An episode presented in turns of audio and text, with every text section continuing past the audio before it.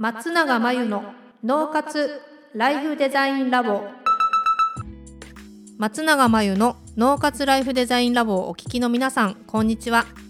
メンタルコーチの松永です。この番組では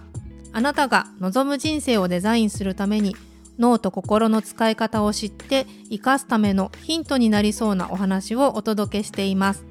週に2回月曜日と木曜日に配信中のピンポン Q&A のコーナーでは日常生活やビジネスでよくある悩みや松永が主催している内観力養成ライフデザインオンライン講座で寄せられた質問などにお答えしていきます。はい今日の質問は32歳の女性の方ですね。付き合って3年の彼がいて結婚したいと考えています。ですがふとこの人でいいのかなと思う瞬間があります。というのも金銭面でルーズだったり生活音が大きくてガサツな感じがしたりするからです。このまま結婚していいのか不安です。というご質問ですね。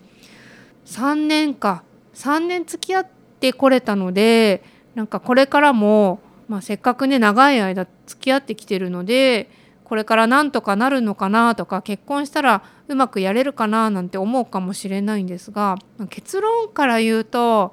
ちょっと金銭面でルーズとか生活音が大きくてガサツな感じがしたりして気になるっていう要素があるとこれ結婚してからもおそらくねトラブルの元になる可能性が高いですし、えっと、気にならなくなるっていうのはねないんじゃないかと思うんですよ。で金銭面でルーズなことが全く気にならない人もいると思います世の中に。で生活音が大きくてガサツな感じがしたりしても自分もそうだから気にならない人もいると思います。で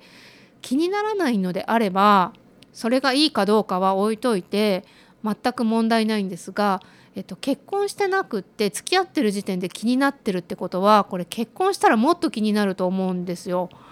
なのでこの本当に自分が柔軟性を持って歩み寄って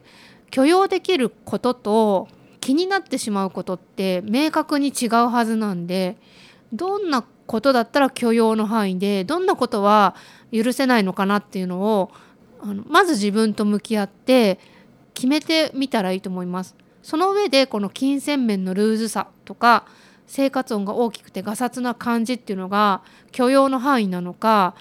やっぱりそれは気になり続けるだろうなっていうことなのかをよく自分の心と向き合ってそれからこの不安視した方がいいことなのかもっと楽観的に考えたらいいことなのか考えてみていただければなと思います。